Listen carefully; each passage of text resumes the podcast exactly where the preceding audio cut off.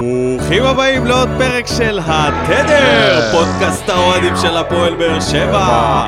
My name is Diqob, ואיתי יושב פה האחד והיחיד, דודו אלבאז. מה המצב אחי? חזרנו מפגרה, בוקר יום שלישי, טרם המשחק. פעמיים כי טוב. פעמיים כי רע. פעמיים כי רע, לגמרי. איך הייתה לך הפגרה הזאת, דודו? איך ניצלת את הפגרה הזאת? במה צפית?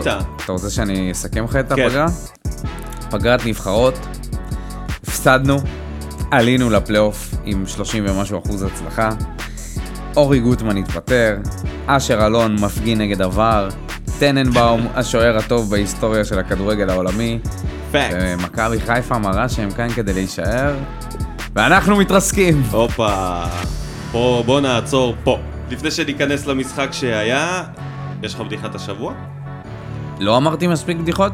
אוקיי. אוקיי, אשר אלון הפגין נגד עבר. שמעת אותו דבר הזה? ספר לי עוד. אשר אלון, הבעלים של הפועל רעננה, מאוכזב מאוד מכל מה שקורה עם עבר, הקבוצה שלו נדפקת מזה פעם אחר פעם. הם ירדו אגב למקום האחרון בטבלה, והוא אמר שהוא יעלה את זה בישיבה של המנהלת, להוציא את עבר מכלל פעילות, וכאילו רבק, זה, זה מערכת. זה לא רובוט, זה לא אינטליגנטי, אין פה, זה, זה אנשים שבאים ולא יודעים להשתמש במערכת הזאת כמו שצריך, אז... אבל זה אומר, לא כל מה שטוב בכדורגל האירופאי, טוב גם לנו, אין ספק. בגלל זה אנחנו נראים כמו שאנחנו נראים, מסרבים להתקדם. מאוד uh, מצחיק מאוד, תודה. ומאשר אלון והפגנות להעמדה לדין. שמעת על רומן גולוברט? שהוא בעצם הבלם הספרדי של מכבי נתניה, כן. והוא נקנס ב- ב- לפני כמה שבועות באיזשהו סכום, בגלל שהוא סירב לעלות עם ה-ג'י פי אס, אז עם בצ'יראי, והוא שם. נו, נו. אז uh, עכשיו הוא ייכנס, ייכנס בסכום כפול, תאמין או לא? בגלל שהוא חזר uh, עם אובר משקל. ואיך כל זה התגלה? מישהו שלח תמונה שלו אוכל פלאפל. אז הוא יעמוד לדין בגלל תמונה שלו אוכל פלאפל. אשכרה. בעצם בגלל שהוא עלה באחוזי שומן, אבל זה מה שהפליל אותו. מה זה? מי שלח את זה? וואה, זה לא... אוהד? מאיפה אני יודע. אוהד אלצ'ין? אולי זה שמחר לו את הפלאפל, רצה לעשות איזה פרסומת איתו, אז עשה איתו סלפי. וואי, תשמע, התקופה הזאת... בוא נגיד ששחקנים כמו ליאור אסולין וכדומה לא היו מצליחים להחזיק אצלנו עכשיו בתקופה הזאת של הסמארטפונים ו... היו רואים את ליאור אסולין אוכל בשווארמה באורן, תוך חמש דקות זה כבר אצל אלונה בטלפון. אתה מאחל לנו את ליאור אסולין כחוזר? אנחנו חוזרים ל... התגעגעת לליאור אסולין? חוזרים להם ימי אסולין וכדוסי. אז בואו נעשה פתיח וניכנס לעניינים. יאללה. יאללה. אנחנו במחזור ה-אחד עשר באצטדיון טוטו טרנר. הפועל באר שבע מארחת את בני יהודה. בן סער, האם הייתה כאן נגיעת יד? עבר, כן. הוא נותן פנדל. בן סער, האם הוא ירשום עכשיו את שער הליגה השביעי שלו? סער? אי אפשר לעצור פנדל כזה. אחת אפס באר שבע. עדיין גדיר מאבד את הכדור, וזה עדיין התקפה של בני יהודה. אין כאן נבדל, והכדור נכנס. שוויון, אחת אחת. זנתי. וואו, הנה זה נכנס! שתיים אחת! ברק פחר מקבל בראש, ובני יהודה מובילה שתיים אחת! אז ברוכים השבים אלינו, פרק מספר שמונה עשרה, אנחנו פה כדי לסכם לכם את החודש וחצי האחרונים בערך. בואו נתחיל מהמשחק שהיה האחרון, נגד בני יהודה בטרנר, הפסד שתיים אחד. אני אסכם את זה בתמונה שראינו מהיציאה, בדקה שבעים וחמש, בני יהודה ישבו, מתחממים, דקה שבעים ושלוש, מתחממים בצד, אחרי שכבר עשינו שני חילופים, מתחממים בצד, נאור סבק, מרואן קאבה ואורן ביטון. אחד מהם צריך להיכנס ולהושיע אותנו מתיקו אז. כן. וזה נראה לי התמונה שמסמל את המשחק, כי חלוץ מחליף לא היה בהישג יד. אחד מהם, לא נמצא פה, הוא יגיע בינואר. השני, שהוא השחקן הכי פורה שלנו, היה מחוץ לסגל. והשלישי? הבלורית? השלישי. אה, חשבתי בן סער. לא. אוקיי, וואלה, שכחתי ממנו. היה את הבלורית, מה? איך שכחתי? כן, קריו. ובן סער לא מתפקד, אז זה מבחינתי התמונה של המשחק הזה. אני ראיתי את זה כהמשך ישיר למשחק נגד נס ציונה, אותה הגישה למשחק, שזה פשוט היה הלם מוחלט, כי הייתה פגרה של כמה? שלוש שבועות. שלושה שבועות של פגרה, שכל מה שהיה להם בזמן הזה זה רק לצאת מהמצב המנטלי הרעוע שהם היו נגד נס ציונה, ומה מה קרה בעצם?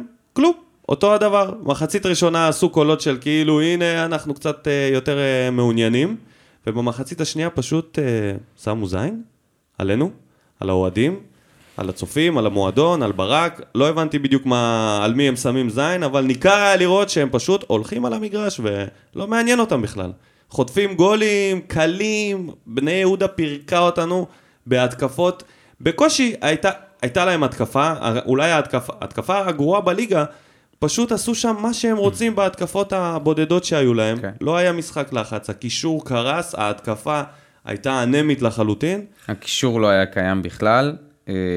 ויחלת לראות את זה ברגע שהיינו חוטפים כדור במרכז שדה, יוצאים לך שלושה ארבעה שחקנים קדימה מול שישה שבעה של בני יהודה, וכאילו כשאתה רואה את זה אתה אומר אין סיכוי שאנחנו אין סיכוי שאנחנו נעשה משהו. אם להזדמנויות שאנחנו כן יכולים לייצר אף אחד לא יוצא קדימה, המגנים כמעט לא השתתפו במשחק התקפה, הגנה הייתה... המגנים ניסו להשתתף, רק שהם לא היו מספיק טובים בשביל להשתתף בהתקפה. ולא היה קישור, הקישור אמצע לא היה קיים בכלל, באמת זה המשחק הכי גרוע שלנו באמצע, ואני חושב שזה... אם אז אמרנו שזה המשחק הכי גרוע בעידן בחר, אשכרה... אז זה המשחק המשך. זה משחק יותר גרוע מנס ציונה. כי, כי באמת הייתה פגרה של שלושה שבועות. וגם חטפו את הקפה הזאת. ודבר שני, אנחנו בטרנר, משחקים בטרנר, אף פעם לא נראינו ככה. אחרי פגרה. חסרי מחויבות, אחרי, אחרי פגרה, אחרי הפסד. אחרי הפסד לקבוצה הגרועה בליגה שהייתה אמורה לעורר את השחקנים. בואו נדבר על בחר ומידת האשמה שלו במשחק הזה, כי זה לדעתי כן. גולת הכותרת בכל, ה... בכל הסוף שבוע המזעזע הזה שהיה לנו. כן. בואו נתחיל מזה שהוא הפסיד לנס ציונה, ואז הוא אמר שיהיו שינויים. כי הוא לא אמר, אבל זה היה ברור שהוא היה צריך לעשות איזשהו שינוי. אז השינוי שהוא עשה, הוא עשה שינויים בהרכב. מי שהוא הכניס זה שון גולברג במקום אורן ביטון, עמית ביטון שהחליף את לוואי שהיה ככה ככה הבנתי, לא, לא הכי קשיר שיש, קלטינס חזר להרכב במקום נאור סבק. מה בעצם בחר ניסה לעשות במשחק הזה, בהרכב הזה? נתחיל מזה שאסלבנק הושע בגלל שהוא איחר לחזור מהטיסה, מהמשחק שלו בנבחרת סורינם. כן,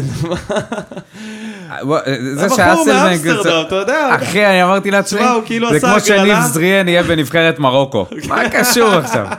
תשמע, בחור מאמסטרדם, בכל זאת הוא סטלן, אתה יודע, הוא ישב בטח באיזו ישיבה ואמר, יאללה, למה שלא נשחק? כאילו בהולנד הוא לעולם לא יראה נבחרת. תשמע, זה גם יכול... ועוד כבש, אתה יודע, היה... כבש גול יפה. כן.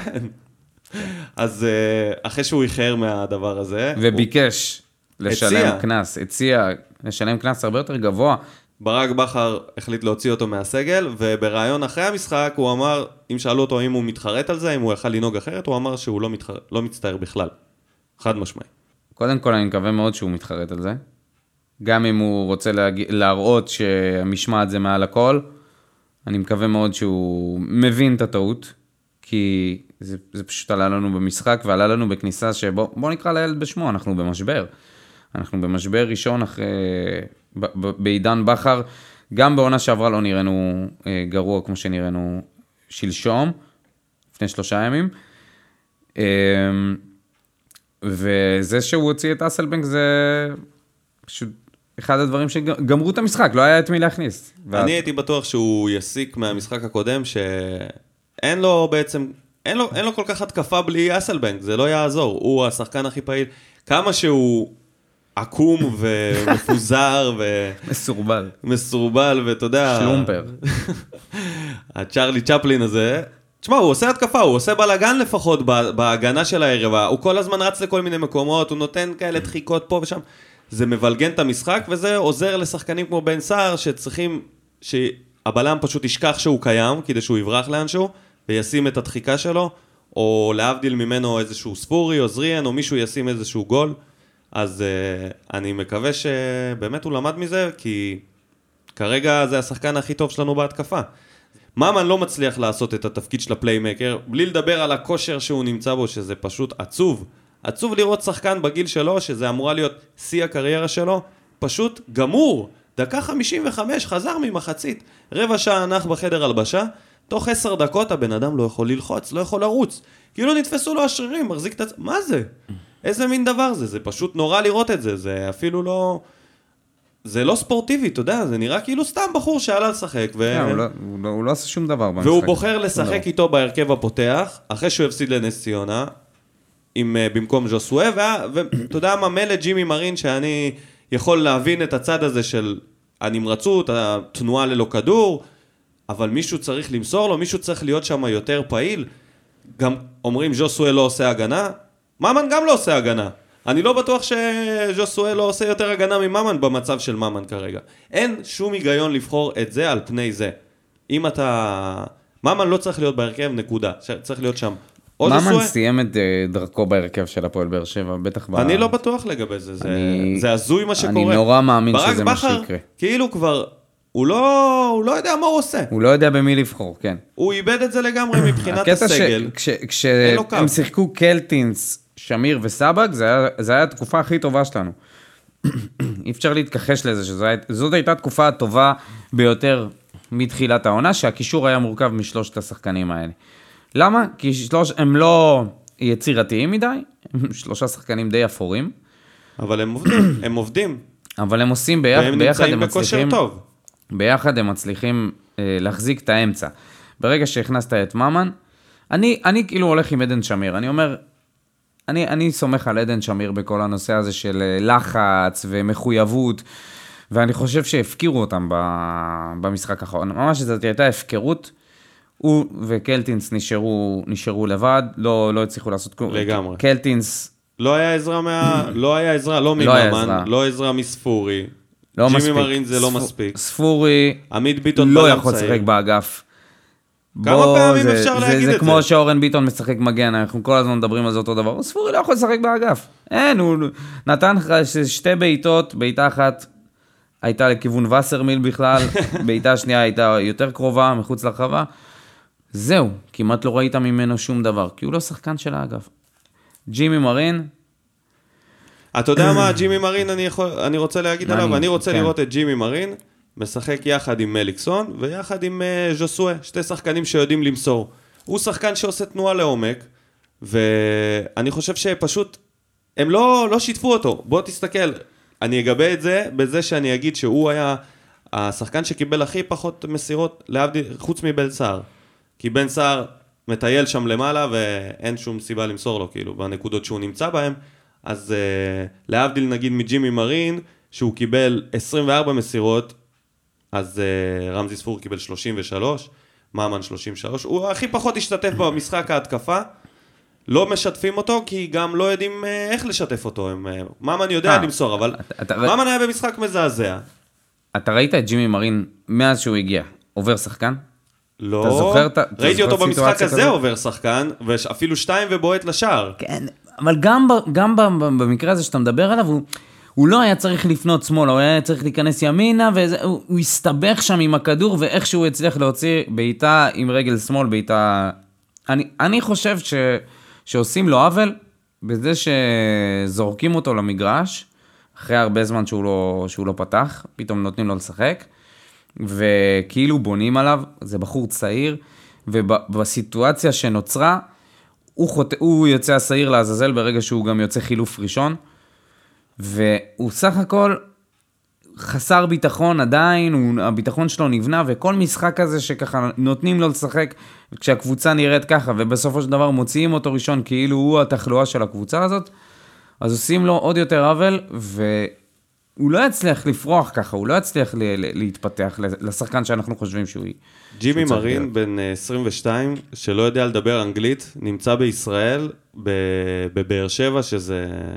בטח נראה לו כמו איזה כפר קטן, ואתה יודע, הוא צריך להתמודד עם כל הדבר הזה, ועוד להציג יכולת על המגרש, כשהוא שחקן שנדחק לספסל, אם לשים את כל המשתנים האלה ביחד, זה די ברור למה הוא לא מצליח להיכנס לשום קצב משחק. ג'ימי מרין זה סוגיה שצריך להחליט לגביה, החלטה כן, אה, ובוא, חותכת. בוא נגיד שעכשיו זה הכי איתו, גרוע. או שאתה הולך איתו, מעכשיו ועד סוף העונה, כי הרי האליפות היא כבר הלכה. איבדנו אותה בחודש האחרון, כאילו, אתה יודע, היינו כל כך חזקים במרוץ האליפות, ואז בתוך חודש נגמר. אז עכשיו זה גם זמן טוב לקראת ינואר להתארגן בראש מחדש ולהחליט, וג'ימי מרין זאת החלטה. האם אתה משיל אותו ונותן לו להתפתח, כי זה הבאת בכל זאת פרוספקט צעיר מקוסטה ריקה, הוא אמור להיות שחקן טוב, רואים עליו שיש לו כישרון. הוא צריך ליטוש, הוא צריך הכוונה, הוא צריך להתפתח. אז או שאתה משיל אותו ואתה מחליט את זה, או שאתה הולך איתו ואתה סופג את האי יכולת שלו לעבור שחקן לפעמים, את ההחלטה הלא נכונה לאיזה צד לפנות, אבל זאת צריכה להיות החלטה גורפת, כי אחרת זה סתם בזבוז של מקום של זר. החלטה גורפת זה לא משהו שקורה בהפועל באר שבע בשנים האחרונות, בטח בנוגע לשחרור של שחקנים ש... שלא מצליחים לתת את התפוקה. כמה פעמים שיר צדק קיבל הודעה... אבל הוא יוצא מן הכלל, כי הוא הגיע לפה בן סער. עזוב אותך, נו. זה לא... זה... אין פה החלטת גורפות, יש החלטת, החלטה פר משחק, וגם ההרכבים הם פר... רק פר משחק, שחקנים ש... ש... שהיו טובים, שנתנו תצוגות טובות, כמו נייג'ל, מצאו את עצמם פתאום מחוץ לסגל, מחוץ להרכב, מחוץ לסגל. אם זה היה חנן ממן אחרי האליפות השנייה, שהוא פתאום חזר לאליפות השלישית, לא שיחק כמעט. כאילו, ממש מוציאים פה אנשים מהמומנטום של... מהמומנטומים שלהם. ו... וככה זה נראה. אז אני חושב שג'ימי מרין בסיטואציה הזאת נדפק לחלוטין ש... ש... שזה המקום שהוא נמצא בו כרגע. בואו אני אקשר את זה לאייטם הבא. רגע, ש... שנייה, רגע, עוד דבר אחד על בחר שרציתי אנחנו להגיד. אנחנו עוד נחזור לבחר הרבה בפרק הזה. תהיה בטוח. אוקיי, אוקיי, אז רגע, עוד, עוד נקודה לכולם אחת. לכולם בוער, הנושא הזה. נקודה אחת, העניין התקשורתי. בושה וחרפה. זה מתחיל להרגיש ממש לא בנוח לשמוע את הרעיונות של בחר אחרי משחק. אם יש משהו, אחד מהדברים שאהבתי בו, שאני חשבתי שהוא, שיש לו אינטגריטי מאוד גבוה, הוא, הוא לא מזיין את המוח, הוא, זה, זה, זה מה שהיה עד עכשיו, והעונה הזאת אני מרגיש שהוא מאבד כיוון ו, ומנסה... מנסה, לא יודע, לייצר תמונה, לצייר תמונה הרבה יותר ורודה מאיך שהיא באמת. כי לבוא ולהגיד שלהבדיל מול נס ציונה, פה דווקא כן שיחקנו. לא, הוא אמר שלהבדיל מנס ציונה פה... פה הופענו, אה, משהו כזה. פה נתנו כאילו, פה, פה הוא ראה שהשחקנים השקיעו. פה הם ניסו. אז אני לא יודע מה ברק בחר ראה. אני סגרתי את הרעיון ברגע הזה שהוא אמר את זה. ברגע ו... ששאלו אותו... כל היציאה ש... שהיו סביבי וכל הצטדיון טרנר ראה ב... ב... באופן חד משמעי דבר אחד. גם רואים את זה ברשתות החברתיות. באופן מובהק. ברק בחר הפך להיות לגנב דעת ב... ברעיון. לא ברור. מה זה? גם למה? בוא נגיד, בוא, ש... בוא, בוא נגיד את האמת, אנחנו נראים רע, אנחנו נראים רע, אני לא יודע מה קרה שם בפגרה. אנחנו, אנחנו... נראים רע, אבל גם בגללו, זה החלטות שלו, זה הסגל שהוא קובע, ההרכבים האלה שהוא קובע זה הוא. הדרך שהוא מנהל את השחקנים זה הוא. החילופים שהוא בוחר לעשות זה הוא, זה הכל, הכל בסופו של דבר מסתכם אליו, בנושא הזה של המשחקים עצמם. תשמע, יש סגל כל כך רחב ש... בחר כבר מזמן היה צריך להחליט על איזשהו קו, וכשזה נראה שהוא הולך עם קו מסוים, הוא החליט לשבור את הקו הזה, ואז הוא, ואז הוא פשוט הלך לאיבוד. עכשיו, הוא אפילו לא יכול לחזור לשלישיית השסק שלנו. אני בטוח שאם הוא עכשיו יציב את השלישייה הזאת בקישור, עדיין נראה רע. עכשיו יש מומנטום כל כך גרוע, שאני אפילו לא יודע איך הוא יכול להוציא אותה מזה. לי יש תחושה שיש עדיין בסגל כמה וכמה שחקנים שפשוט לא רוצים את בחר, לא אוהבים אותו, לא נהנים תחתיו. פשוט לא בא להם לבוא לעבודה, וככה זה נראה על המגרש, זה נראה שלא בא להם, לא בא להם, והוא אפילו לא מצליח לאתר את זה ולטפל בזה ולהוציא אותם ולהרחיק אותם. ההתעסקות היא במשמעת, כשההתעסקות היא במשמעת מול נייג'ר. אבל הוא גם, איך הוא מתעסק במשמעת? הוא בשיטת המקל והגזר, הוא כל הזמן מעניש אותם, כל הזמן הוא קשה איתם, הוא אף פעם...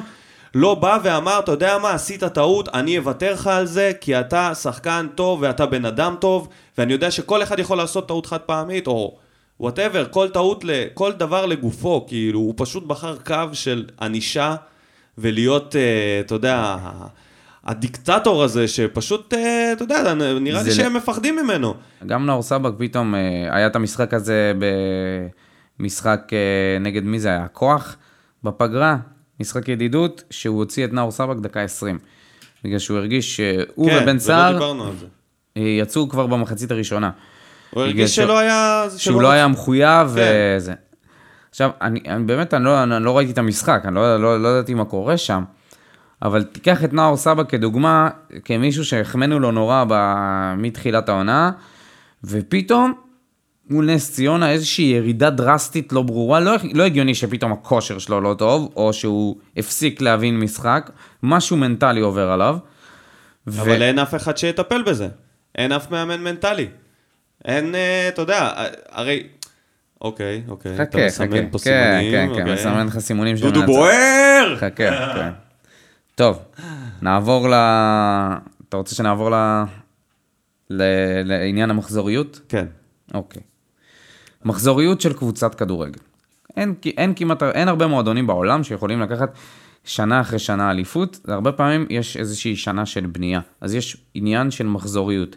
לדוגמה, כשמכבי תל אביב, כשאנחנו לקחנו אליפויות וחגגנו על חצי אירופה, מכבי תל אביב התחילה לבנות את עצמה עם שחקנים שכבר, שהיו אז בביתר תל אביב, הפועל חיפה, מכבי נתניה, וחזרו אליה, והם השלד שלה היום. אנחנו, אי אפשר להגיד שהכוכבים לא הסתדרו לנו. הכוכבים פשוט הסתדרו לנו באופן מושלם. זה אומר שברדה חזר מחול, מליקסון חזר מחול, תקופה טובה של ליגיונרים שחוזרים, בן סער. בוזגלו. בוזגלו. השנים הכי יפות בקריירה שלו היה בבאר שבע. כן. סתה... ולהביא שחקנים זרים שהם מעל הליגה. אבל לא ידענו את זה אז.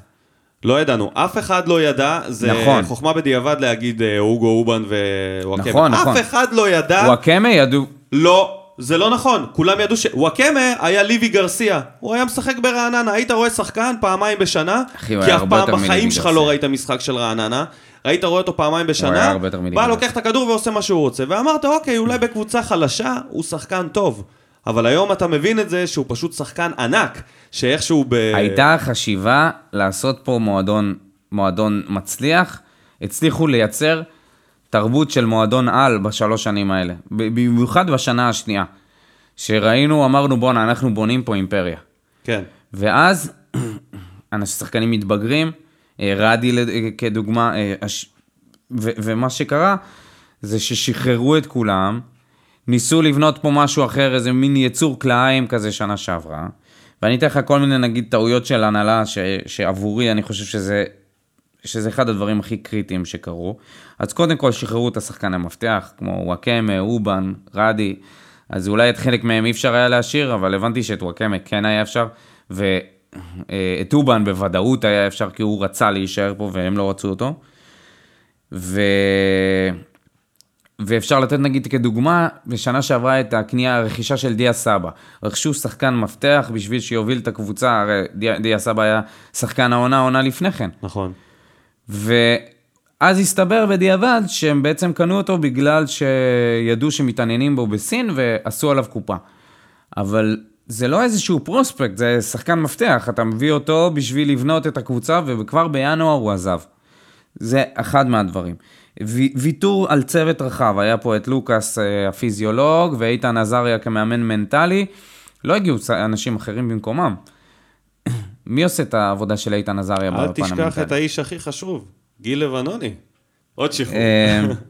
עוד שחרור. וההבאה של זרים בינוניים, במקרה הטוב, אם זה סטו, קריו, סאבו, שלא נתנו כמעט כלום.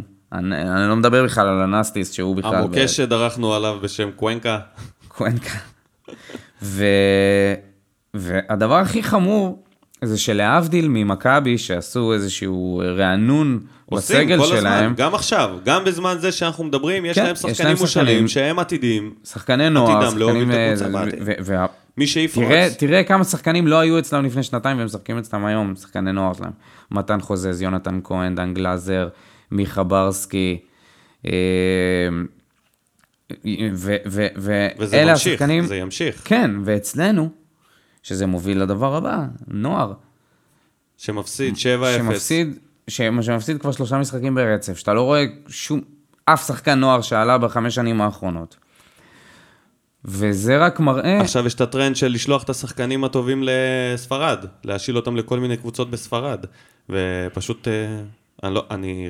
אני חשבתי שהאתלטיקו אמורים לגדל אצלנו שחקני נוער טובים, כדי ש...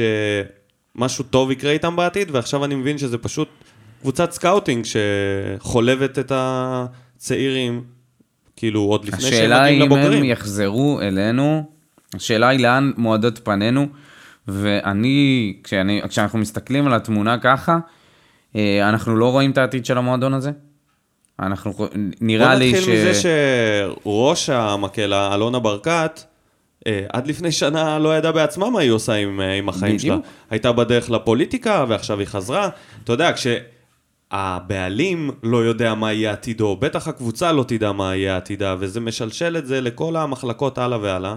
וזו לדעתי התוצאה היום.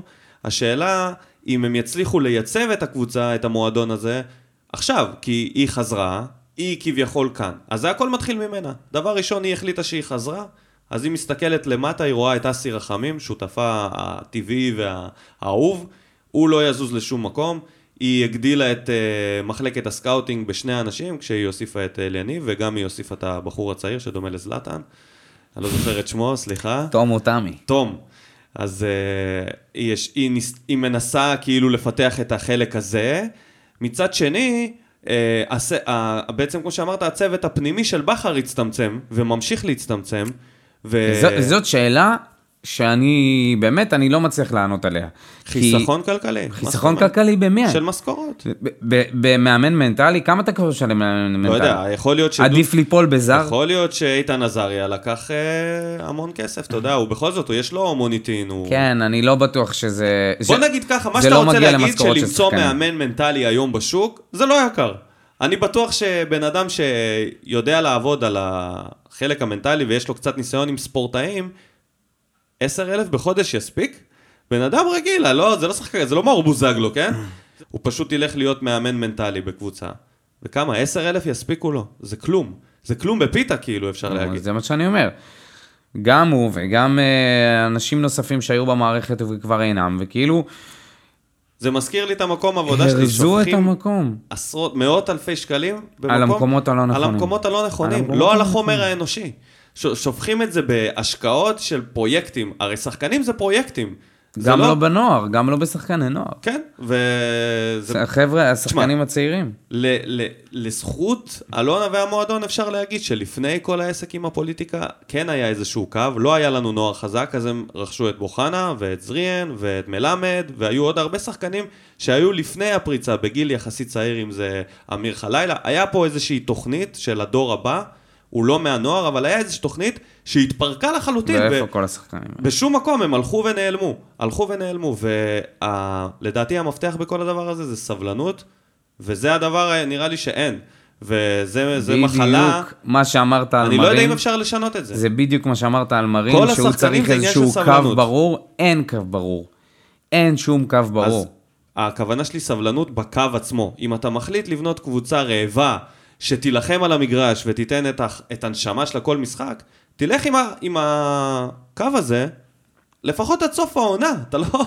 בגלל שניצחנו uh, כמה מחזורים ברצף והיינו uh, שווים למכבי בנקודות, אז הרגישו שרגע, עכשיו אפשר לקחת אליפות, אז פאק את, כאילו, זרקו הל מרי על כל העסק הזה, ורכשו כל מיני שחקנים כמו ז'וסואה ופאוליניו בני עשרים ותשע ו-שלושים ושלוש, ובכלל שכחו מכל תוכנית התומר יוספי, ג'ימי מרין, מי בכלל זוכר שיש מישהו שקוראים לו פרקינס בנוער, שאמור לעלות לבוגרים שנה הבאה כזר. עכשיו, איזה מקום של זר יש לך?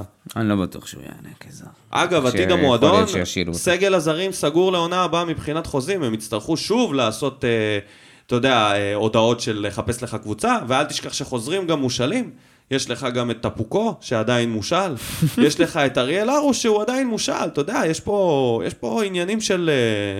ארוש לא נקנה? לא, לא, אם אני לא טועה, תקנו אותי, מי הזה שלנו? המתקן ו... שלנו? ודים פלדמן. אה, ודים פלדמן, אז שיתקן אותי אם אני טועה.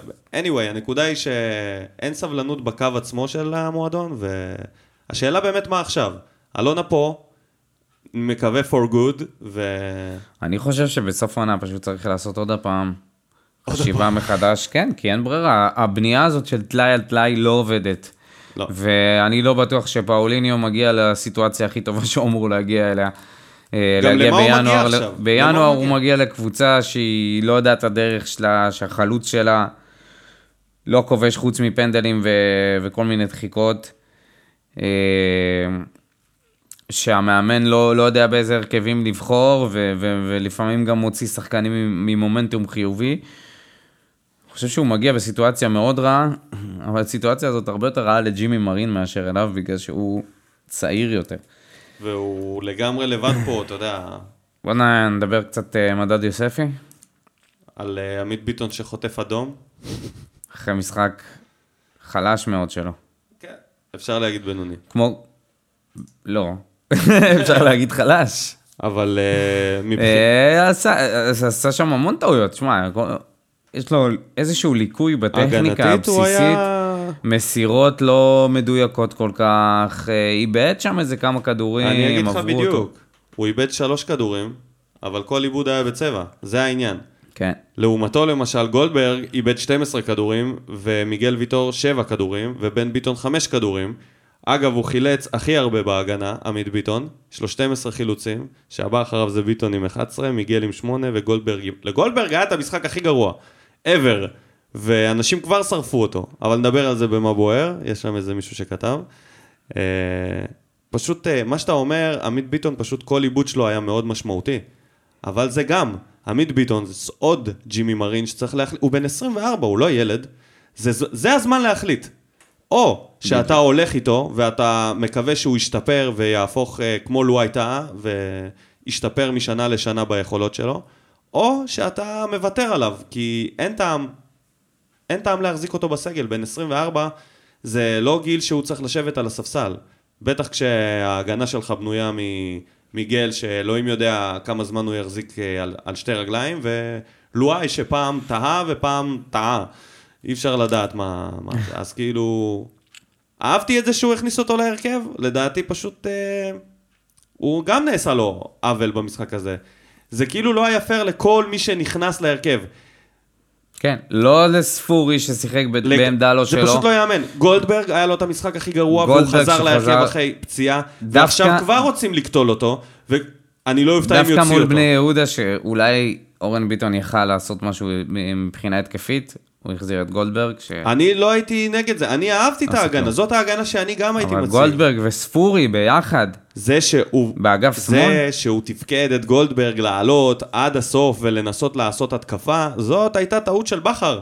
במשחקים הקודמים גולדברג לא עשה התקפה, הוא היה אחלה, הוא נשאר, הוא עלה עד החצי, לפעמים הוא תמך קצת, אבל בעיקר הוא עשה הגנה במה שהוא טוב, וככה יכולת לשחרר את הכדור יותר קדימה, אבל במשחק הזה ביקשו ממנו לעשות התקפה והוא לא יודע, עדיין לא יודע לפחות. אז בוא, זה אשמת המאמן בחלק הזה. אני אהבתי את ההצבה, אני חושב שגם הוא וגם עמית ביטון צריכים להיות בהרכב קבוע בינתיים, כי אורן ביטון לא מגן, ולו הייתה בתקופה רעה, וגם בלם שאתה צריך להחליט... גולדברג צריך לשחק עם מישהו שהוא קשר שמאל. כן, לא, ברור, ברור. אני, אם אני אומר נטו הגנה, זה הגנה, זה הרביעת הגנה שהייתי רוצה לראות. לא הייתי רוצה לראות את אורן ביטון, למרות הבישולים... לואי, לא היית רוצה להיות את לואי. כרגע לא, כרגע לא. אני מעדיף לאמר על עמית ביטון בן עשרים וארבע, שחקן בית שעלה מהנוער, מאשר על לואי תא, שהוא בלם בוגר, שאתה יודע שהוא לא ישתפר, ואתה רואה שהוא עושה עדיין טעויות שגורמות לך להפסיד. אתה חוטף גולים על הראש שלו פעם אחרי פעם, אז אני אומר, או עמית ביטון עם הטעויות, או לואי תא עם הטעויות, אחד מול השני, אני בוחר בעמית ביטון. אתה מבין למה צריך מאמן מנטלי?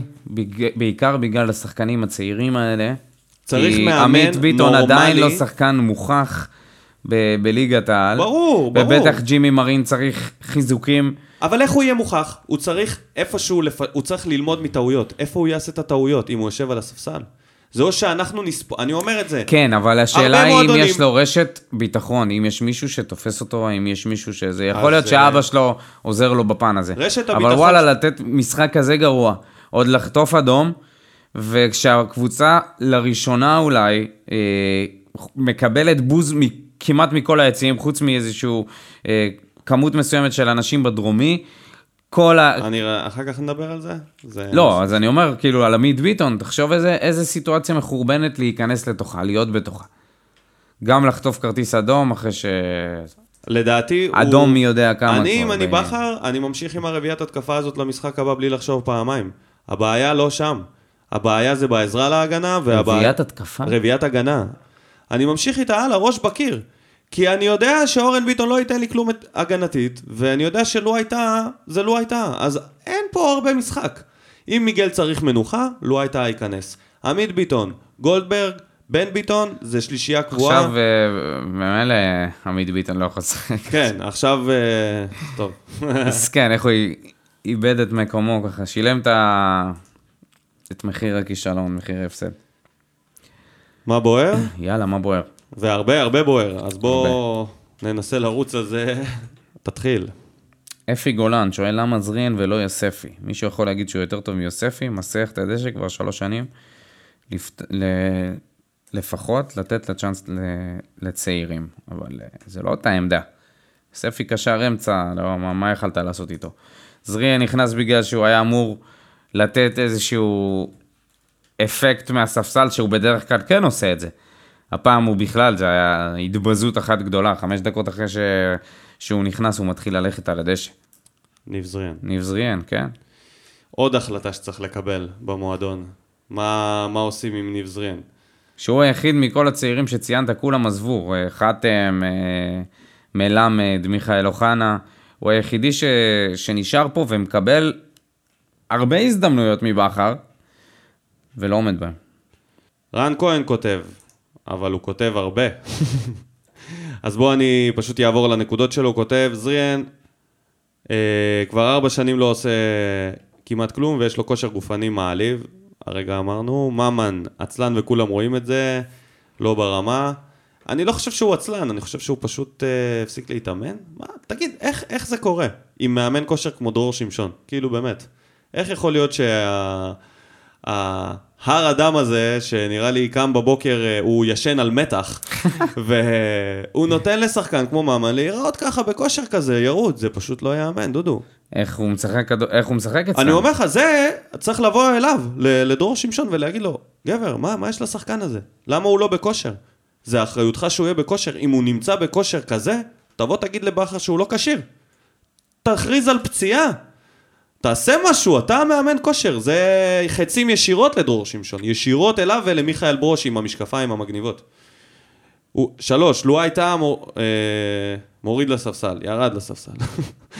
חמש, בן סער. הוא, לא, קלטינס הוא אומר שצריך שחקן אה, בתפקיד שלו שנותן יותר. כן, קלטינס לא היה. אני לא יודע, אין לי בעיה עם קלטינס, אני חושב ש... יש לי בעיה עם כל מי שהיה בקישור במשחק האחרון.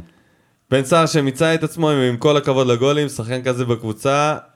היה חייב לתת יותר. חד משמעית. אתה יודע, על בן סער יש לי רק דבר אחד להגיד, ביקורת רצינית אבל, שהתיאור רציני הוא רגע חבר'ה, בן סער, הוא צריך להתבייש בזה, שככה הקבוצה נראית, אחי, הוא כבר איזה ארבע שנים פה, הוא החלוץ המוביל, הוא מלך השערים של הקבוצה, גבר, תהיה יותר מנהיג, אתה יודע מה? סבבה והכל שאתה חזרת ליגיונר, ומנצ'סטר, מה, מה?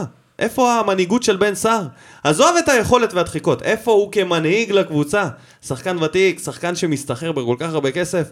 תשמע, אין מצב, כך, כך כל חלוץ מאיזושהי קבוצה, שהוא הכוכב שלה, במרכאות כפולות.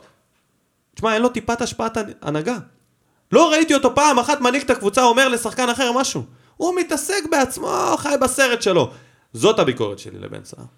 הוא נופל ברחבה. וזה דוגמה... נופל ברחבה. ככה הייתי מציג אותו. טוב, הוא כותב שבחר חייב לעזוב.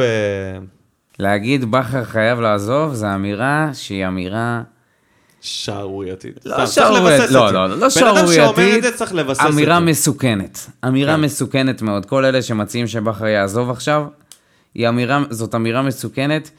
כי מי שמציעים במקומם זה או מאמנים שבחיים שלהם לא ימנו, לדוגמה אליה נבברדה, שהוא גם כנראה לא יאמן בגלל בעיות הלב שלו, או אה, כל מיני ניסו, אופיר חיים הציעו, אלישה, יש את האלה שזה, זה מצחיק, זה, זה עגל הזהב של בני ישראל, של אוהדי הפועל באר שבע, זה אלישה. יש את אלה שקמאים לאלישה, אלישה יחזור, אלישה יחזור, המשיח בן דוד שלהם, זה כאילו מה הוא עשה פה כשהוא היה פה. חטפנו שישייה בגמר גביע, כן? אה, זה הקבוצה הייתה של אלישה, זה, זה, זה, זה הזן הכי מסוכן של אוהדים, שחושבים שצריך להחזיר את אלישה. שאלה היא מי כן?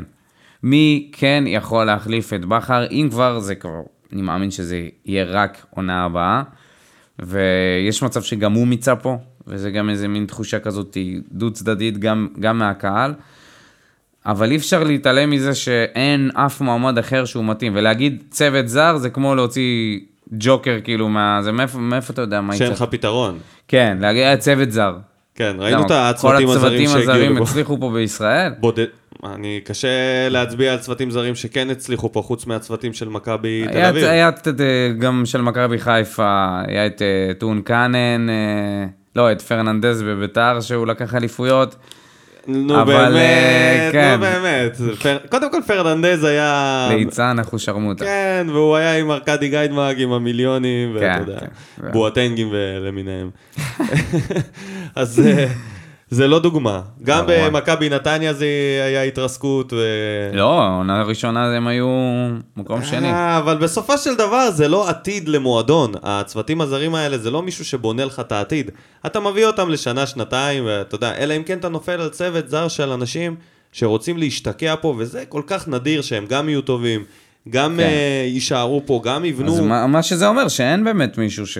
הדבר היחיד שלדעתי מתבקש בצורה שהיא כאילו...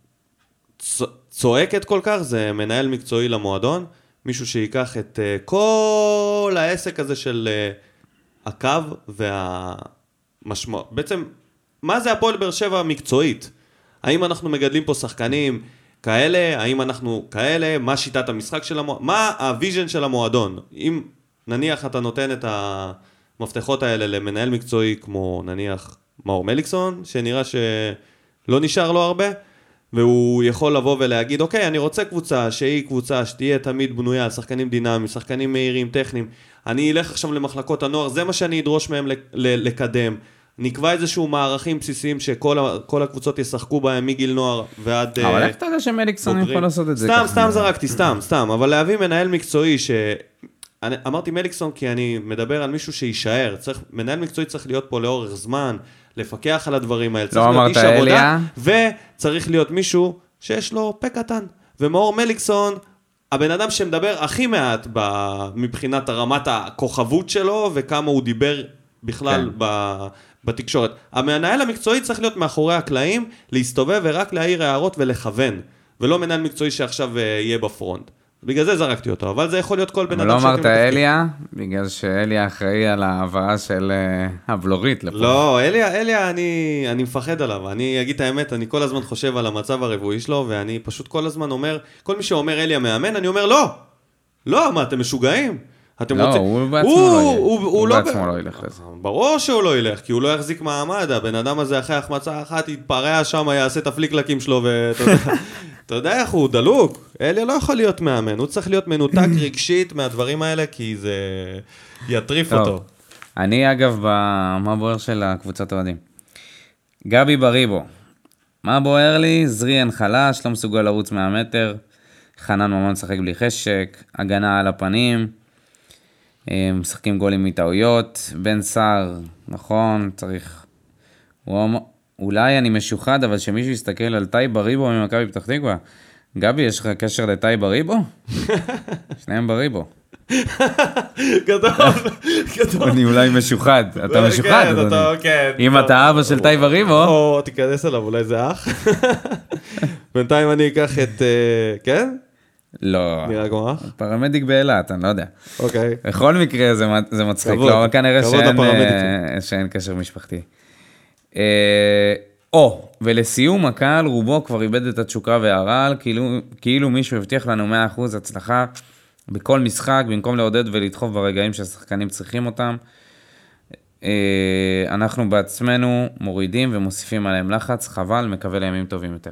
עכשיו פה אני רוצה להכניס גם את הפוסט של אופיר בן שטרית שהוא כתב, כתב, כתב פוסט בווסר מיל שהוא הספיק להסיר אותו בגלל מיליון תגובות שם שקראו לו העובד של המערכת, אתה עובד במערכת, אתה ככה, אז בוא, בוא נשים דברים על דיוקם, אופיר בן שטרית בהתנדבות מלאה כקריין, הוא לא מקבל מזה שקל, הוא לא עובד של המערכת, נכון שהוא צריך להיות קצת יותר ממלכתי מאוהדים אחרים, והוא לא יכול פשוט להשתלח בפייסבוק כמו כולנו, אבל... הוא לא, הוא לא, הוא לא, הוא לא צריך, הוא לא, הוא לא צריך לתת דין וחשבון להפועל באר שבע, בקיצור.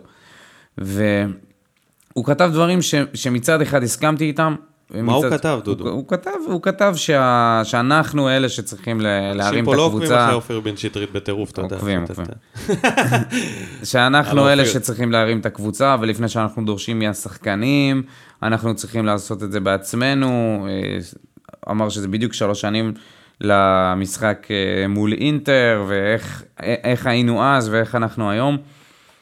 ויש בזה משהו. אין קשר בין הדברים. יש קשר בין הדברים. אין קשר בין הדברים. אני חושב שיש קשר, אני חושב שיש השפעה של הקהל שיכול, שיכולה להיות. אבל, קודם כל, דבר ראשון, לפעמים אני מרגיש שבשער הדרומי יש להם אצטדיון משלהם. כאילו, בחלק קטן מה, מה שהאולטרס שר, הרבה פעמים הם שרים כאילו לעצמם. אני, אל תחליל, אני אפילו... אל תחליל. הדרומי, אה, לא כולו אולטרס. ו... אני אומר, האולטרס ששרים שם, המאתיים איש, מר... המאה איש שמה, למטה. כמה מאות אנשים, כן. שלפעמים אני מרגיש שהם שרים כאילו לעצמם, ש... שזה כאילו לא, לא מגיע אפילו לאוזניים שלנו, מה... זה... מה, מה, מה קורה שם, כאילו, אני, אני לא מצליח לשמוע את השירים, לפעמים גם השירים הם לא מוכרים, זה לא כמו פעם שכל האצטדיון ידע בדיוק מה אנחנו הולכים לשיר, זה לא אותו דבר. עכשיו, אה... גם היו מנסים להדליק את היציאים הזה, יאללה, מזרחי להתעורר, מערבי להתעורר, ו- וכולם היו, אני, אנחנו ישבנו במערבי, קרוב מאוד לדרומי, וזה היה, היה קשה בכלל להקשיב לא, לא, לאיזה סוגים של, לא, לאיזה שירים הם שרו. למה אני לא מסכים? למה אני חושב שזה, שהוא קצת... מתי אה... אני מדבר בפודקאסט? רגע, שנייה. למה אני חושב שהוא, שזה לא נכון, הפוסט שלו? בגלל... שהקבוצה, אתה, אתה קשה לך לעודד גופה.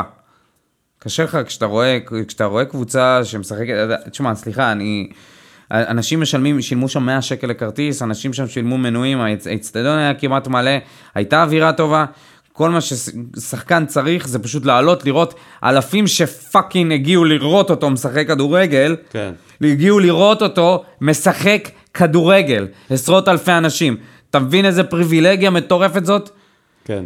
ואתה עולה, ואתה הולך ומסריח את הדשא, הולך במרכז, במרכז המגרש, אחרי שחטפתם כדור, לא עושה שום דבר.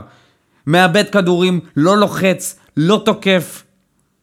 ואז מה? אנחנו אמורים להיות אלה שמרימים את השחקנים שמקבלים המון כסף בשביל, בשביל שאנחנו נראה אותם משחקים כדורגל? אני צריך לעודד את השחקן בשביל שהוא ירים את הרמה שלו? זה אמור להיות ביחד. הוא לא יכול לשים עלינו זין. אף אחד מהשחקנים האלה לא יכול לשים זין על הקהל, וזה מה שקרה שם במשחק הזה. זה היה פעם ראשונה בטרנר שראיתי דבר כזה. שפשוט לא עניין אותם. זה הזכיר לי את הימים של וסר מיל. אני לא ידעתי אם זה חנן ממן או אייל שן שאני רואה שם. או דור ז'אן, או כל מיני שחקנים שהיו פה ו... לא דור ז'אן. ז'אן. לא זוכר את השם הפרטי שלו. כן, ז'אן, ממכבי, השחקן... כן, כן, ויוסי אופיר, וכל החבר'ה שלהם, וארז מסיקה, השחקנים שלא השאירו פה טיפת חותם. ככה זה הרגיש. אז לבוא ולהאשים את הקהל בזה שאנחנו, כאילו, לא להאשים, אלא לקחת אחריות. לבי סבן זה אחד החזקים. כן. שימון ארוש. יש המון דוגמאות. שימון ארוש הוא... שימון ארוש. או, היה יותר. רציני. אופיר ניצח אותו בקרב על המגן השמאלי. זה אומר הכל. בקלות. בגיל שמונה עשרה. כשהנוער שלנו היה באמת מחובר למכשיר הנשמה. בקיצור, להאשים את הקהל, לבוא ולהגיד שהקהל יכול להיות, זה, אני מסכים, הקהל יכול להיות ער יותר, יכול לעודד, אבל וואלה, כשאתה מרגיש ש, שמי שבא לעשות את העבודה שלו, הוא הגיע פשוט לה, להדפיס כרטיס וללכת הביתה, אתה לא יכול לשבת, בש... אתה לא יכול לשבת ולעודד אותו. יש לי מנהלת ש... או לעמוד ולעוד. יש לי מנהלת שפעם אמרה, אני לא אומרת תודה לאנשים שעושים את העבודה שלהם. אבל פה זה במקרה, אני לא מסכים עם זה, כי להגיד תודה זה עניין של נימוס, אבל פה לעודד זה משהו אחר לגמרי. יש להגיד תודה על משהו שכשהם עושים את העבודה שלהם, במקרה שהם כן עושים את העבודה שלהם, והם לא עשו את העבודה שלהם, אבל פה מדברים על בכלל לעודד, פיתרתם מאמן מנטלי, מה, אנחנו המאמן המנטלי? באיזה קטע אנחנו אמורים לעודד שחקנים ששמים עלינו זה, אני מסכים איתך עם זה, דבר ראשון. דבר שני, רציתי להגיד על החלק המעודד, על הקבוצה הזאת שלמטה, אם מישהו מאזין, אז uh, קחו את זה כביקורת בונה. התחלתם מזה שאתם לא רוצים לקלל אף אחד, וזה היה דבר מבורך, והלכתם בקו חיובי, ואז הדבר הזה התפוצץ לא בהכרח בזכותכם לשלוש אליפויות, אנחנו היינו כולם ביחד בעסק הזה. עכשיו זה נראה כאילו האולטרסאוט זה רובוט. הם החליטו להיות רובוט. הכוונה היא שהם שרים כל המשחק. לא מעניין אותם אם הקהל יודע, הקהל לא יודע, יש הקשר למשחק, אין הקשר למשחק, משחק טוב, משחק רע. הם, הם באו לעשות קריוקי. שרים את השירים שלהם ויהי מה. זה א', לא מתאים לכדורגל, כי כדורגל זה משהו נושם, צריך לחיות את המשחק ולעודד בהתאם, ואם יש עכשיו זמן להיות בשקט רבע שעה, אז להיות בשקט רבע שעה. זה בסדר, לא צריך לשיר תשעים דקות סתם, לא, לא צריך, זה גז לא בניוטרל כשהקהל לא שומע אותך, ואנחנו לא יודעים מה אתם שרים שם בכלל, זה באמת, כאילו, קחו בחשבון ש... זה שהקדשתם את חייכם לדבר הזה, אם כך עשיתם, אנחנו לא, אנחנו לא יושבים ולומדים את המילים. אנחנו, הרבה מהאוהדים, הם, אוהדים הם אנשים נורמליים, הם, הם, הם, הם, הם כאילו, הכוונה שלי, לא, לא, אתה לא תשב עם הליריקה, ואתה כאילו, תשיר, אתה לא באת בשביל לשיר, באת לראות כדורגל, השירה זה חלק שמתווסף, העידוד זה חלק שמתווסף, דבר ראשון זה כדורגל. צריך לצפות בפאקינג כדורגל, וכשהמשחק כזה, ושבאמת התביישו להם על זה שהם המשיכו לעודד אותם בסוף המשחק, ועל זה שהם מחו להם כפיים, למה? למה אתם רובוטים? ראיתם ששמו עליכם זין, המשחק הזה לא הגיע להם תודה לשחקנים, השחקנים ידעו את זה שלא הגיע להם תודה, בגלל זה הם לא התקרבו לקהל, זמן מסוים עד שהאולטרס האלה התחננו על הברכיים שהם התקרבו אליהם בשביל למחוא להם כפיים, על מה? למה אתם רובוטים? לא אמרתי לכם לקלל, לא אמרתי לכם אפילו לשרוק בוז, אבל לפחות לא לעודד, להודות על זה שאנשים לא באו לעבוד, על מה אתם מעודדים אותם? על מה אתם מודים להם? זה פשוט uh, הטריף אותי, והקהל שלא היה מעורב בקבוצה הזאת, כולם השתגעו, השתגענו מזה, האנשים השתגעו, שר, שרקנו בוז כבר לא לשחקנים, באיזה שלב שרקנו בוז לאוהדים, שיסתמו את הפה, שיהיו קצת ריאליסטים, קצת מציאותיים, תסתכלו על המגרש, לפני שאתם באים והם מדפיסים כרטיס בעצמם, הם באים בשביל לשיר, בשביל להודות, לעשות את השיר הזה, יש להם ליינאפ, כאילו זה פאקינג פודקאסט. לא, לא, לא, תשמע, הם, הדברים שהם, האולטרס עושה, כבודם במקום, במקומם מונח. אף אחד לא ביקש. הם עושים את זה בהתנדבות, נכון. אז שיעשו את זה מכל הלב, הם עושים יהיה... את זה מכל הלב, וזה, זה כאילו חלק מהאג'נדה שלהם. אבל זה לא מרגיש שהם עושים את זה מכל לא, הלב, זה כי זה... הלב אמור לחוב לך כששמים עליך זין. נכון, אבל האג'נדה שלהם, האג'נדה שלהם זה תמיד לעודד no matter what. אגב, אני חושב שזה משהו מבורך, האג'נדה עצמה. אבל במשחק הזה ספציפית, במשחק הזה ספציפית, נכון, מפסידים לפעמים, זה נהדר שיש אוהדים שממשיכים ודאי, אנחנו מדברים אך ורק על המשחק הזה. אבל המשחק הזה ספציפית, זה ממש, ממש, ממש לא הגיע לאף אחד לקבל מחיאות כפיים אחרי, אחרי התוצאה הזאת, אחרי הדרך הזאת שבה הם שיחקו. אני לא מבין את השחקנים שבכלל ניגשו, באמת, בחלק הזה, מהצד של השחקנים, למה הם באים? האם הם לא מרגישים, כאילו הם לא... אה, זה משחק כזה, יגידו לך, אם לא הגעת, איך לא הגעת לעודד לקהל, להודות לקהל, אתה לא מכיר את זה, זה קורה כל הזמן. נעבור למישהו אחר. כן. הרבה הרבה תגובות על בחר, שחוזרות על עצמם, אין, אנחנו לא באמת ניקח כל תגובה, כי דיברנו על זה פה בלי סוף.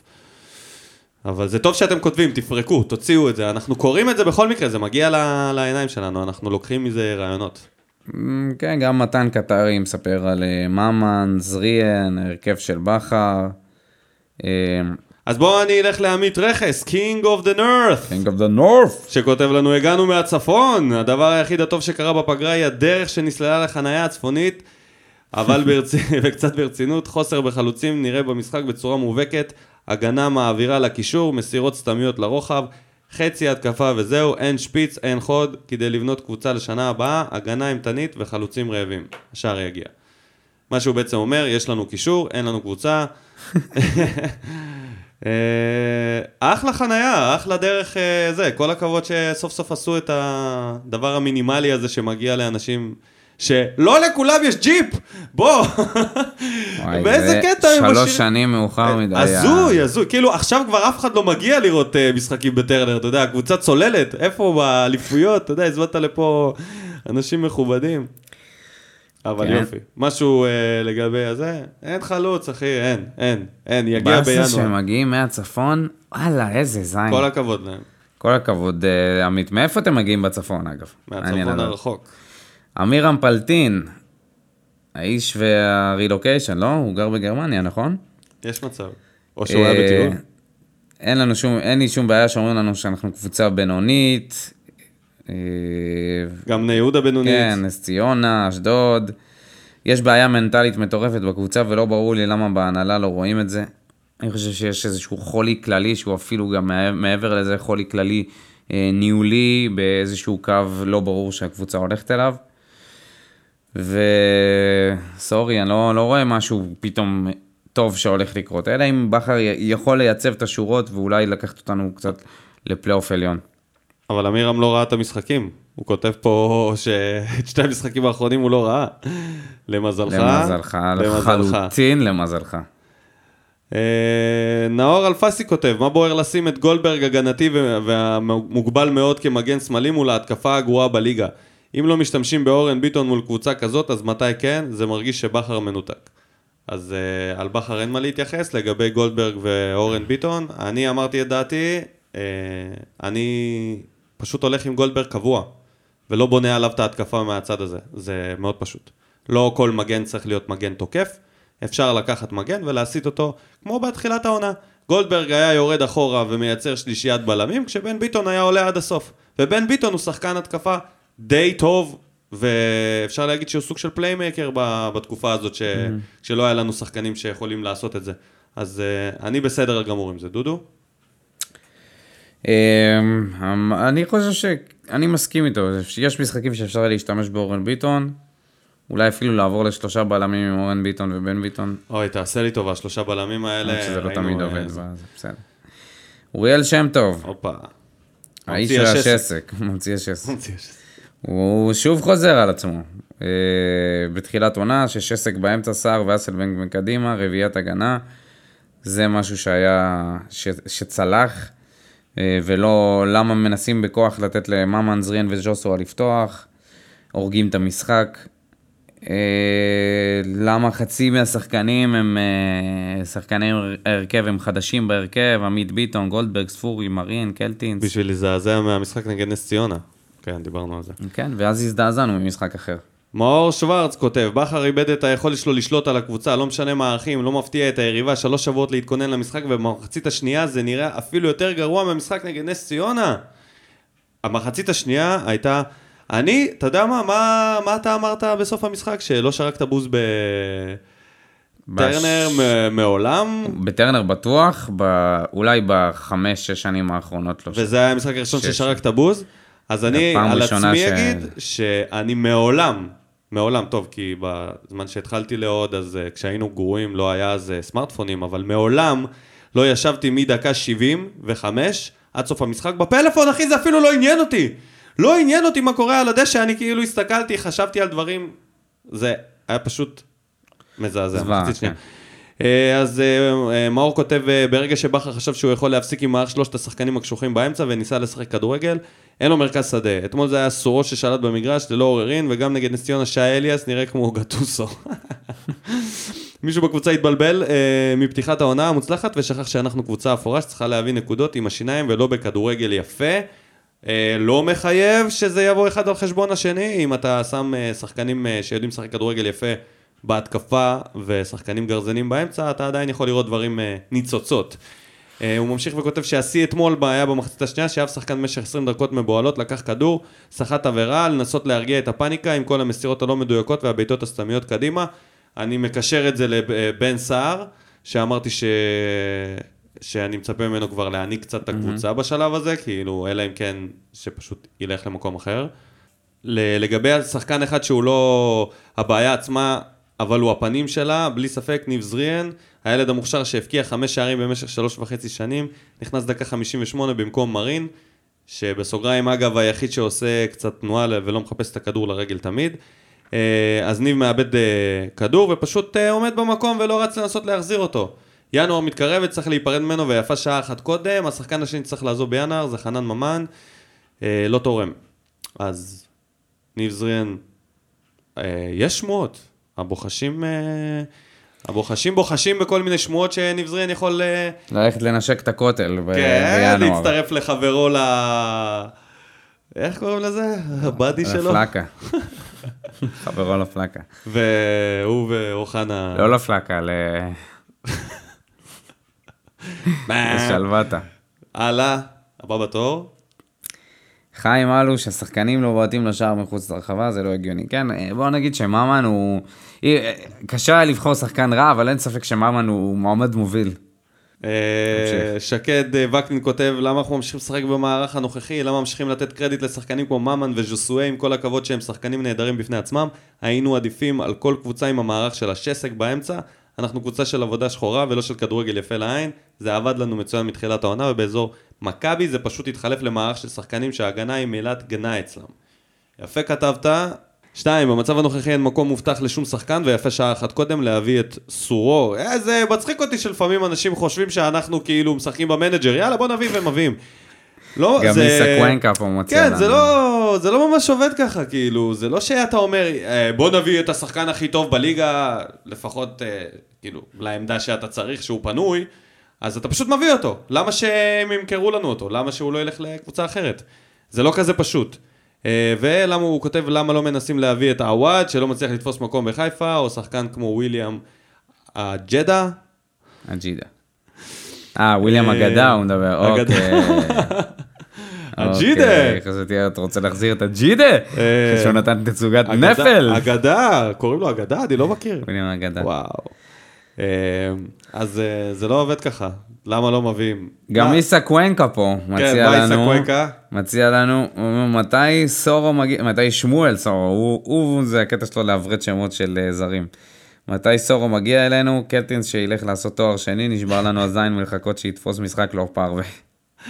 אומר את זה, אני חייב לציין, איסה קוונקה, שאני מסכים איתו על המשחק של קלטינס, למה? קלטינס נתן כמה גליצ'ים, נלחם. זה שם איזה דריבל כזה, בין ארבע שחקנים.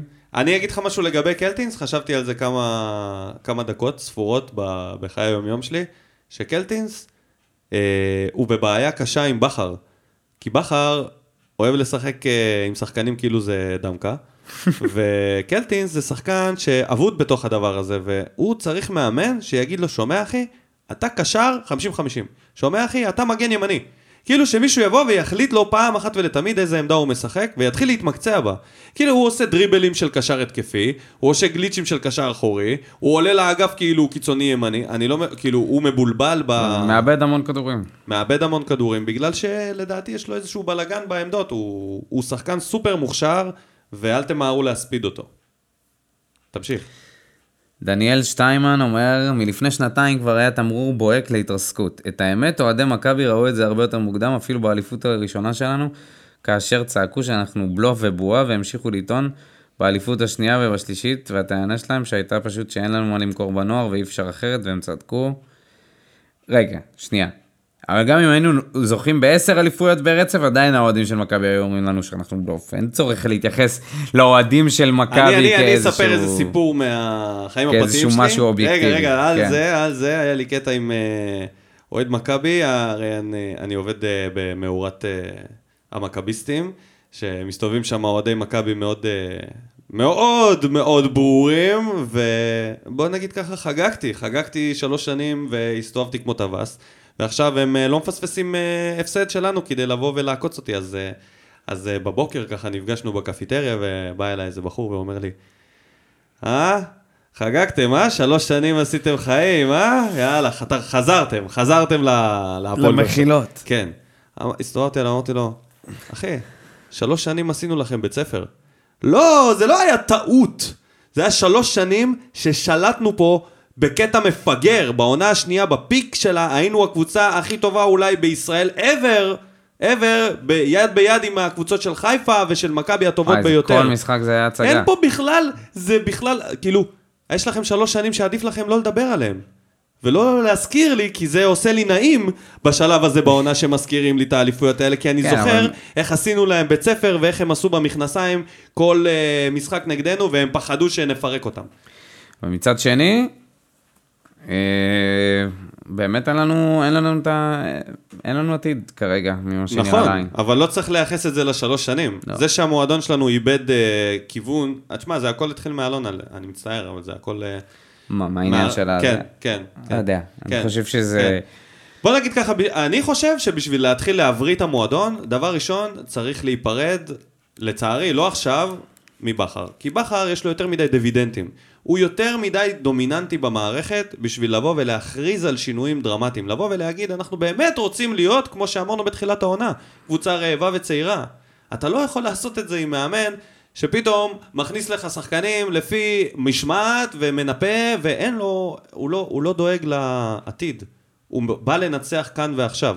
בחר זה מאמן שצריך לבוא לקבוצה כמו חיפה, שהיא כבר בתהליך של הבנייה מחדש, כבר, היא כבר בשלב הכמעט סופי שלה, ולבוא ולשים חותמת של ווינר, כי הוא ווינר, אין מה לעשות, הוא, הוא בן אדם שמתכונן לכל משחק ובא לנצח, זה ברור לי עליו, אבל אני לא בטוח שהוא מאמן שבונה מועדונים, ובשביל להתחיל לבנות אותנו, כי כרגע אנחנו די מרוסקים, היינו אמורים להיבנות השנה, אבל הם שינו כיוון באמצע, ועכשיו נתקעו, עם, עם זרים מבוגרים ושחקנים שסגל עמוס שוב, אז uh, לדעתי השלב הראשון זה להוציא את בחר, ולהכניס לשם איזושהי פיגורה קצת פחות דומיננטית, מאמן שהוא פחות דומיננטי ומנהל מקצועי, ולהתחיל לחשוב על אליפות בעוד חמש עשר שנים.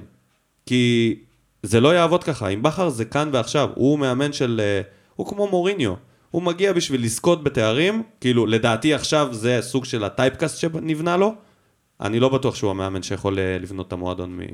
עם קו אחד קבוע. ולספוג הפסדים, ולספוג בעיות משמעת משחקנים צעירים. תאר לך את שואה אצלנו, עם בחר. שואה זה שחקן שהרי ברור לכל פרשן ולכל מקצוען, שזה שחקן שחייב להתפתח, כאילו הוא, הוא כישרון, לפני שהופך לרובן עובד. אז בשביל לפתח בחור כזה, אתה צריך מאמן שיצליח לדבר עם הדבר הזה, ובחר ולדבר, זה... הם לא מכירים. הוא יודע להעניש. אז אני לא יודע איך הוא יכול לפתח צעירים, שהרבה פעמים הצעירים המוכשרים הם בעייתיים, כן, הם סובלים מאגו מנופח, הם סובלים מאיזשהו, אה, לא יודע מה, רצון להיות אה, באינסטגרם כל היום, ומאור בוזגלוים כאלה, לא כל אחד מליקסון וברדה, לא כל אחד הם אה, כוכבים שקטים, וזה שתי כוכבים שמנותקים מהמדיה, אז לא כל אחד הוא כזה, וברק בחר בינתיים מראה סימנים שהוא לא המאמן הזה. אני מצטער, אני מצטער ועשך את זה, דודו. רצינו לעשות פרק קצר, אבל בוא נסיים. בוא נסיים. בוא נסיים. הערב. משחק נגד הפועל כפר סבא. תודה לכל מי שכתב לנו, אנחנו מצטערים אם פספסנו מישהו, בנצי מיכאלי, שכותב פה תגובה ארוכה, בן ציון, אנחנו נדבר בפרטי, לא מסתדר. לא הקראת את התגובה של בן ציון? טוב. אז הוא אומר, התחיל מנקודת מבט שלי, שער ארבע, הקהל, אני זוכר ימים... ששעה לפני המשחק היו מציגים את השחקנים עם כל שיר עבור כל שחקן, היום הקהל מגיע דקה לפני השריקה, מגיע לראות קונצרט ותצוגת עידוד, כזו חלשה אני לא זוכר בטרנר מעולם. אז אם שאני משתלח בכל העולם, יש ירידת מתח בקהל וזה בא לידי ביטוי. נכון. דיברנו. עכשיו ממבט על, משהו רע עובר על המועדון, הנוער חוטף תבוסות מבישות והבוגרים נראים פשוט בושה, אתמול זה פשוט לא היה כדורגל, הקצב נורא איתי, שום אלמנט של התקפה מסודרת לא היה, פשוט חוסר אימון שבא לידי ביטוי בכל האספקטים. ההתקפה צריכה לדע... התקפה צריך לדעת לאמן, זו לא חוכמה לש... לזרוק כישרון קדימה ולקוות שיקרה משהו. אבל מה שהביא לנו את האליפויות האלה לא ספק שליטה והדומיננטיות באמצע. שחקנים כמו אוגורד יובן שעומדים, שעומדים כמו בלוק ולכן אין סיכוי שההגנה בכלל נכנסת ללחץ. אתמול ראינו שקלטינס ושמיר לא מחזיקים את האמצע. אה, בן ציון, חסר פה, אמרת שלוש על שניים, אז חסר פה אחד. תשפוט אותם שלוש מול שלוש. חנן ממן עם כושר גופני מאוד לקוי, לדעתי עדיף שידע לעלות מהספסל, או לדע לעלות לאוטובוס, ל...